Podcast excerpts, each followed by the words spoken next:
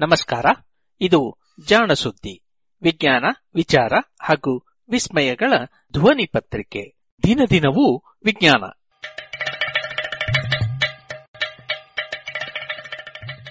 ಸಂಪುಟ ಮೂರು, ಸಂಚಿಕೆ ಮುನ್ನೂರ ನಲವತ್ತು, ಆಗಸ್ಟ್ ಇಪ್ಪತ್ತೇಳು, ಎರಡು ಸಾವಿರದ ಇಪ್ಪತ್ತು. ಸುದ್ದಿ ಸಂಶೋಧನೆ.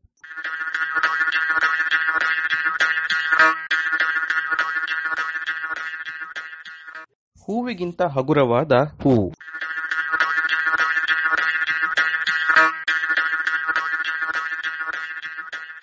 ಏಳು ಮಲ್ಲಿಗೆ ತೂಕದ ರಾಜಕುಮಾರಿ ಇದ್ದಳು. ಅವಳನ್ನು ಮದುವೆಯಾಗಲು ಒಬ್ಬ ರಾಜಕುಮಾರ ಬಂದ. ಅಂತೆಲ್ಲ ಕಥೆ ಹೇಳುವಾಗ ಅಷ್ಟು ಹಗುರವಾದ ವ್ಯಕ್ತಿ ಇರಲಿ, ವಸ್ತು ಇದೆಯೋ ಎಂದು ಅಚ್ಚರಿಪಡುತ್ತೇವೆ. ಏಳು ಮಲ್ಲಿಗೆಯಾದರೂ ಪರವಾಗಿಲ್ಲ. ಅರೆ ಮಲ್ಲಿಗೆ ತೂಕದ ವಸ್ತುವೂ ಇರಬಹುದು. ತೂಕ ಕಡಿಮೆಯಾದರೂ ಗಾತ್ರವೇನು ಕಡಿಮೆ ಇರಲಿಕ್ಕಿಲ್ಲ. ಹಾಗೆಯೇ ಬಲವೂ ಕಡಿಮೆ ಇರಲಿಕ್ಕಿಲ್ಲ. ಇಂತಹ ಹಗುರವಾದ, ದೊಡ್ಡ ಗಾತ್ರದ, ಅರ್ಥಾತ್ ಸಾಂದ್ರತೆ ಬಲು ಕಡಿಮೆ ಇರುವಂತಹ ವಸ್ತುಗಳಿಗೆ ಈಗ ಬೇಡಿಕೆ ಬರುತ್ತಿದೆ.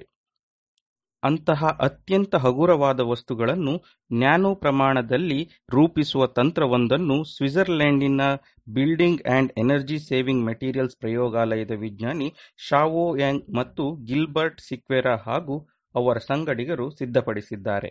ಮೊತ್ತ ಮೊದಲ ಬಾರಿಗೆ ಮರಳಿನ ಕಣಗಳಿಂದ ಬಲು ಸೂಕ್ಷ್ಮವಾದ ಹಾಗೂ ಹಗುರವಾದ ಏರೋಜಲ್ ಆಕಾರಗಳನ್ನು ಕಡೆಯುವುದು ಸಾಧ್ಯ ಎಂದು ಇವರು ತೋರಿಸಿಕೊಟ್ಟಿದ್ದಾರೆ.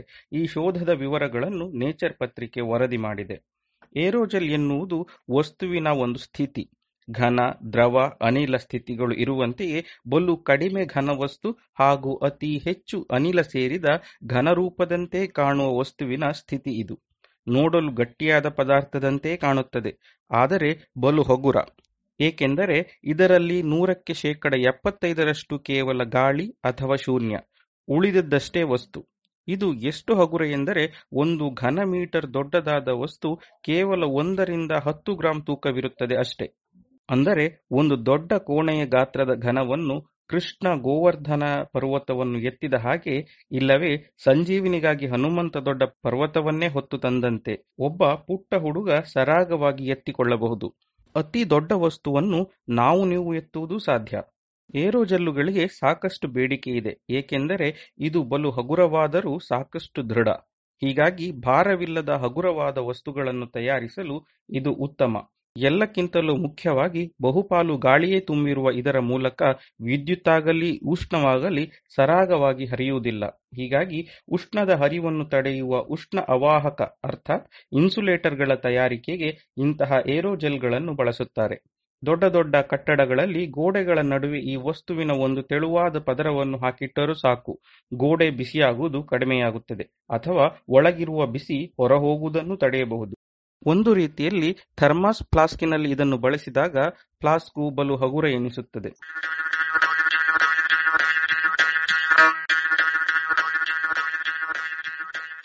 ಏರೋಜೆಲ್ಗಳನ್ನು ತಯಾರಿಸಲು ಹಲವು ವಿಧದ ವಸ್ತುಗಳನ್ನು ಬಳಸುತ್ತಾರೆ.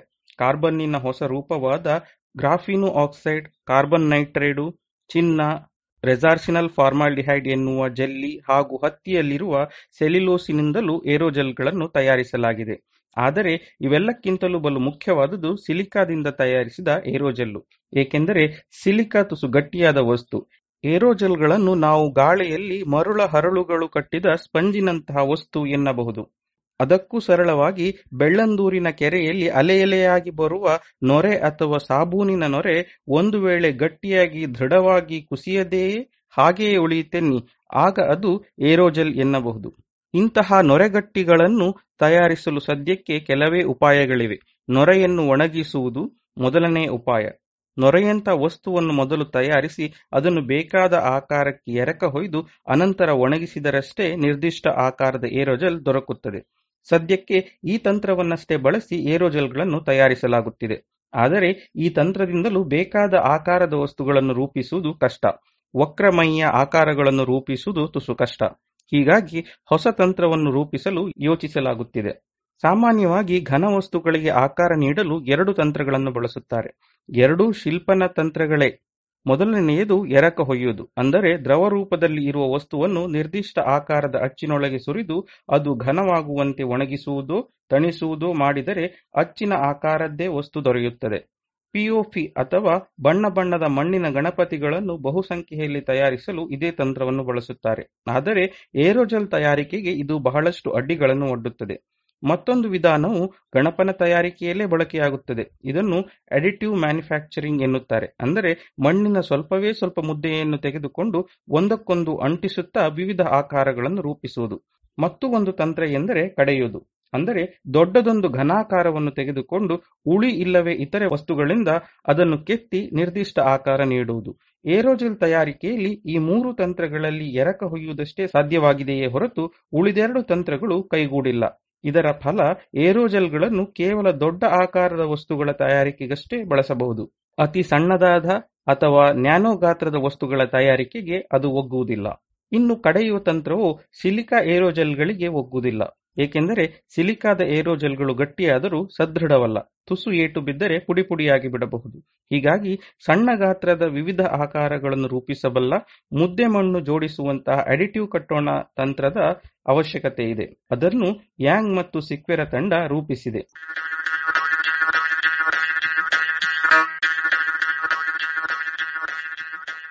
ಸಿಲಿಕ ಎಂದರೆ ಮರಳಿನಲ್ಲಿರುವ ವಸ್ತು. ಇದರ ಬಲು ತೆಳುವಾದ ದ್ರಾವಣವನ್ನು ತೆಗೆದುಕೊಂಡು ಅದನ್ನು ತ್ರೀ ಡಿ ಮುದ್ರಣ ತಂತ್ರ ಬಳಸಿ ವಿವಿಧ ಆಕಾರಗಳನ್ನು ಕಟ್ಟಲು ಇವರು ಆಲೋಚಿಸಿದ್ದಾರೆ. ಇದನ್ನು ಬಲು ಜಾಣತನದಿಂದ ಮಾಡಬೇಕು. ಏಕೆಂದರೆ ಇದಕ್ಕಾಗಿ ಬಳಸುವ ಸಿಲಿಕಾನ್ ವಸ್ತು ದ್ರವದಂತೆ ನೀರಾಗಿ ಹರಿಯಬೇಕು. ಆದರೆ ಹೊರಗೆ ಬಂದ ಮೇಲೆ ಗಟ್ಟಿಯಾಗಿ ಹರಳಾಗಬೇಕು. ಸಿಲಿಕಾ ವಸ್ತುವನ್ನು ಶಾಯಿಯಂತೆ ಸುಲಭವಾಗಿ ಹರಿಯುವಂತೆ ಬಲು ನೀರಾಗಿ ಮಾಡಿದರೆ ಆಗ ಅದು ಮುದ್ರಿಸಿದ ಕೂಡಲೇ ಅಲ್ಲಿಂದಲೂ ಹರಿದು ಹೋಗಿಬಿಡಬಹುದು. ಅಥವಾ ಬಲು ಗಟ್ಟಿಯಾದ ಅಥವಾ ಹೆಚ್ಚೆಚ್ಚು ಸಿಲಿಕಾ ಕಣಗಳನ್ನು ಇರುವಂತೆ ಸಾಂದ್ರವಾಗಿ ರೂಪಿಸಿದರೆ ಆಗ ಅದು ಸುಲಭವಾಗಿ ಹರಿಯುವುದಿಲ್ಲ. ಜೊತೆಗೆ ತುಸು ಎಳೆದರೆ ತಕ್ಷಣವೇ ಹರಿದು ಹೋಗಬಹುದು. ಜೆಲ್ಲಿಯನ್ನು ಎಳೆದರೆ ಅದು ಮುರಿಯುತ್ತದಲ್ಲ ಹಾಗೆ. ಈ ಸಮಸ್ಯೆಗಳು ಇಲ್ಲದ, ಅತ್ತ ನೀರು ಅಲ್ಲದ, ಇತ್ತ ಜೆಲ್ಲಿಯಂತಹ ಗಟ್ಟಿಯೂ ಇಲ್ಲದ ಸಿಲಿಕಾ ಶಾಯಿಯನ್ನು ಇವರು ತಯಾರಿಸಿದ್ದಾರೆ. ಸಿಲಿಕಾ ವಸ್ತುವಿನ ಜೊತೆಗೆ ದ್ರಾವಣದಲ್ಲಿ polypropylene glycol bis amino propyl ether ಎನ್ನುವ ವಸ್ತುವನ್ನು ಬಳಸಿ ತುಸು ಗಟ್ಟಿಯಾಗಿಸಿದ್ದಾರೆ. ಹೀಗೆ ತಯಾರಿಸಿದ ಶಾಯಿಯನ್ನು ತ್ರೀ ಡಿ ಮುದ್ರಣ ಯಂತ್ರದೊಳಗೆ ಹಾಕಿ ವಿಭಿನ್ನ ಆಕಾರಗಳಲ್ಲಿ ಮುದ್ರಿಸಿದ್ದಾರೆ.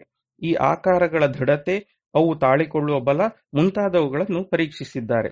ಮುದ್ರಣವಾದ ನಂತರ ಶಾಯಿಯನ್ನು ಒಣಗಿಸಲು ಬಲು ತಣ್ಣಗಿರುವ ಕಾರ್ಬನ್ ಡೈಆಕ್ಸೈಡ್ ಅನ್ನು ಹಾಯಿಸಿದ್ದಾರೆ.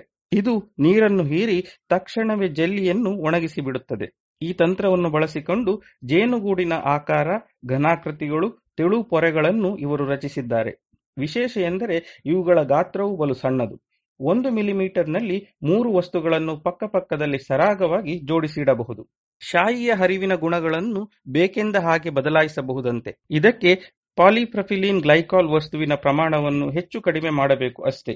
ಹೀಗೆ ವಿವಿಧ ಶಾಯಿಗಳನ್ನು ಬಳಸಿ ವಿವಿಧ ಗಾತ್ರದ ಆಕಾರಗಳನ್ನು ಕಟ್ಟಬಹುದಂತೆ. ಅಷ್ಟು ಸಣ್ಣ ಗಾತ್ರದಲ್ಲಿ ಗುಲಾಬಿಯನ್ನು ಎರಕ ಹುಯ್ಯುವುದು ಕಷ್ಟವೇ. ಏಕೆಂದರೆ ಗುಲಾಬಿಯ ಎಸುಳುಗಳು ಒಂದು ಕೋನದಲ್ಲಿ ಬಾಗಿ ನಿಲ್ಲಬೇಕಷ್ಟೆ. ಹಾಗೆ ಅವನ್ನು ಮುದ್ರಿಸಿದಾಗ ಶಾಯಿ ಇನ್ನು ಒಣಗಿಲ್ಲದಿದ್ದರೆ ಎಸುಳುಗಳು ಹಾಗೆ ಬಾಗಿ ನಿಲ್ಲದೆ ನೇರವಾಗಿ ನೆಲಕ್ಕೆ ಒರಗಿಬಿಡಬಹುದು. ಹಾಗಾಗದಂತೆ ಶಾಯಿಯ ಸ್ವರೂಪವನ್ನು ಬದಲಿಸಬೇಕಾಗುತ್ತದೆ. ತುಸು ಸಾಂದ್ರವಾಗಿ ಏರೋಜೆಲ್ ಸಿಲಿಕಾ ಕಣಗಳನ್ನು ದ್ರಾವಣದಲ್ಲಿ ಕೂಡಿಸುವ ಮೂಲಕ ಇದನ್ನು ಸಾಧಿಸಬಹುದು ಎಂದು ಇವರು ನಿರೂಪಿಸಿದ್ದಾರೆ. ಇವುಗಳ ಉಪಯೋಗ? ಹೀಗೆ ಮುದ್ರಿಸಿದ ಒಂದು ಮುಚ್ಚುಳವನ್ನು ಇವರು ಇಲೆಕ್ಟ್ರಾನಿಕ್ ಸರ್ಕ್ಯೂಟ್ ಬೋರ್ಡಿನಲ್ಲಿ ಉಷ್ಣವನ್ನು ಹೀರಲು ಬಳಸುವ ಹೀಟ್ ಸಿಂಕಿನ ಜೊತೆಗೆ ಬಳಸಿದ್ದಾರೆ. ಇಲೆಕ್ಟ್ರಾನಿಕ್ ಸರ್ಕ್ಯೂಟ್ನಲ್ಲಿ ಅವಿರತವಾಗಿ ವಿದ್ಯುತ್ ಹರಿಯುವಾಗ ಬೋರ್ಡು ಬಿಸಿಯಾಗುತ್ತದೆ. ಆಗ ಅದರಲ್ಲಿರುವ ವಿವಿಧ ವಿದ್ಯುತ್ ಅಂಗಗಳ ಕ್ಷಮತೆ ಕಡಿಮೆಯಾಗಬಹುದು. ಇದಕ್ಕಾಗಿ ಬೋರ್ಡ್ ಬಿಸಿಯಾಗದಂತೆ ಅಲ್ಲಿ ಹುಟ್ಟಿದ ಉಷ್ಣ ಹೊರಗೆ ಹರಿದು ಹೋಗುವಂತೆ ವ್ಯವಸ್ಥೆ ಮಾಡಿರುತ್ತಾರೆ. ಇದನ್ನೇ ಹೀಟ್ ಸಿಂಕ್ ಎನ್ನುತ್ತಾರೆ. ಬೈಕುಗಳಲ್ಲಿ ಸಿಲಿಂಡರ್ನ ಮೇಲೆ ರೆಕ್ಕೆಗಳ ಹಾಗೆ ಅಲ್ಯೂಮಿನಿಯಂ ಜೋಡಿಸಿರುವುದಿಲ್ಲವೇ ಅದು ಕೂಡ ಹೀಟ್ ಸಿಂಕೆ. ಈ ಹೀಟ್ ಸಿಂಕ್ಗಳು ಇದ್ದಾಗಿಯೂ ತುಸು ಉಷ್ಣತೆ ಹೆಚ್ಚಿದಾಗ ಅಲ್ಲಲ್ಲಿ ಶಾಖ ದ್ವೀಪಗಳಂತೆ ಒಗ್ಗೂಡಬಹುದು. ಹಾಗೆ ಆಗದಂತೆ ಮಾಡಲು ಬಲು ಸೂಕ್ಷ್ಮವಾದ ಉಷ್ಣ ಅವಾಹಕ ಅಥವಾ ಇನ್ಸುಲೇಟರ್ಗಳನ್ನು ಬಳಸಬೇಕಾಗುತ್ತದೆ. ನ್ಯಾನೋ ಗಾತ್ರದ ಪೊರೆಯೊಂದನ್ನು ಮುದ್ರಿಸಿ ಅದನ್ನು ಹೀಗೆ ಹೀಟ್ ಸಿಂಕು ಬಿಸಿಯಾಗದಂತೆ ತಡೆಯಲು ಬಳಸಿ ಇದರ ಉಪಯೋಗವನ್ನು ನಿರೂಪಿಸಿದ್ದಾರೆ. ಇದೇ ರೀತಿಯಲ್ಲಿ ಉಷ್ಣತೆಯ ವ್ಯತ್ಯಾಸ ಇರುವ ಕಡೆಯಲ್ಲಿ ಈ ಪೊರೆ ಉಬ್ಬಿ ತಗ್ಗಿ ಮಾಡುವುದರಿಂದ ಅತಿ ಸೂಕ್ಷ್ಮವಾದ ಪಂಪಿನಂತೆಯೂ ಈ ಪೊರೆಗಳನ್ನು ಬಳಸಬಹುದು ಎನ್ನುವ ತರ್ಕ ಇವರದ್ದು. ಹೀಗೆ ಮಣ್ಣಿನ ಮುದ್ದೆಯನ್ನು ಮೆತ್ತಿ ಗುಡಿಸಲು ಕಟ್ಟುವಂತೆ ಸಿಲಿಕಾದ ಮುದ್ದೆಗಳನ್ನು ತ್ರೀಡಿ ತಂತ್ರದಿಂದ ವಿವಿಧ ಆಕಾರಗಳಿಗೆ ಕಟ್ಟಿ ಹೊಸ ಬಗೆಯಲ್ಲಿ ಬಳಸಬಹುದು ಎನ್ನುತ್ತಾರೆ ಯಾಂಗ್ ಮತ್ತು ಸಿಕ್ವೆರಾ. ಗುಲಾಬಿಯ ಪಕಳೆಗಳಿಗಿಂತಲೂ ಹಗುರವಾದ ಗುಲಾಬಿಯನ್ನು ಈ ತಂತ್ರ ಬಳಸಿ ಇವರು ಕಟ್ಟಿದ್ದಾರೆ.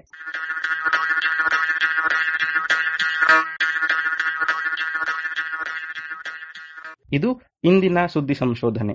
ರಚನೆ ಕೊಳ್ಳೇಗಾಲ ಶರ್ಮಾ ಜಾಣ ಧ್ವನಿ ಶರತ್ ಬಿಜೂರು.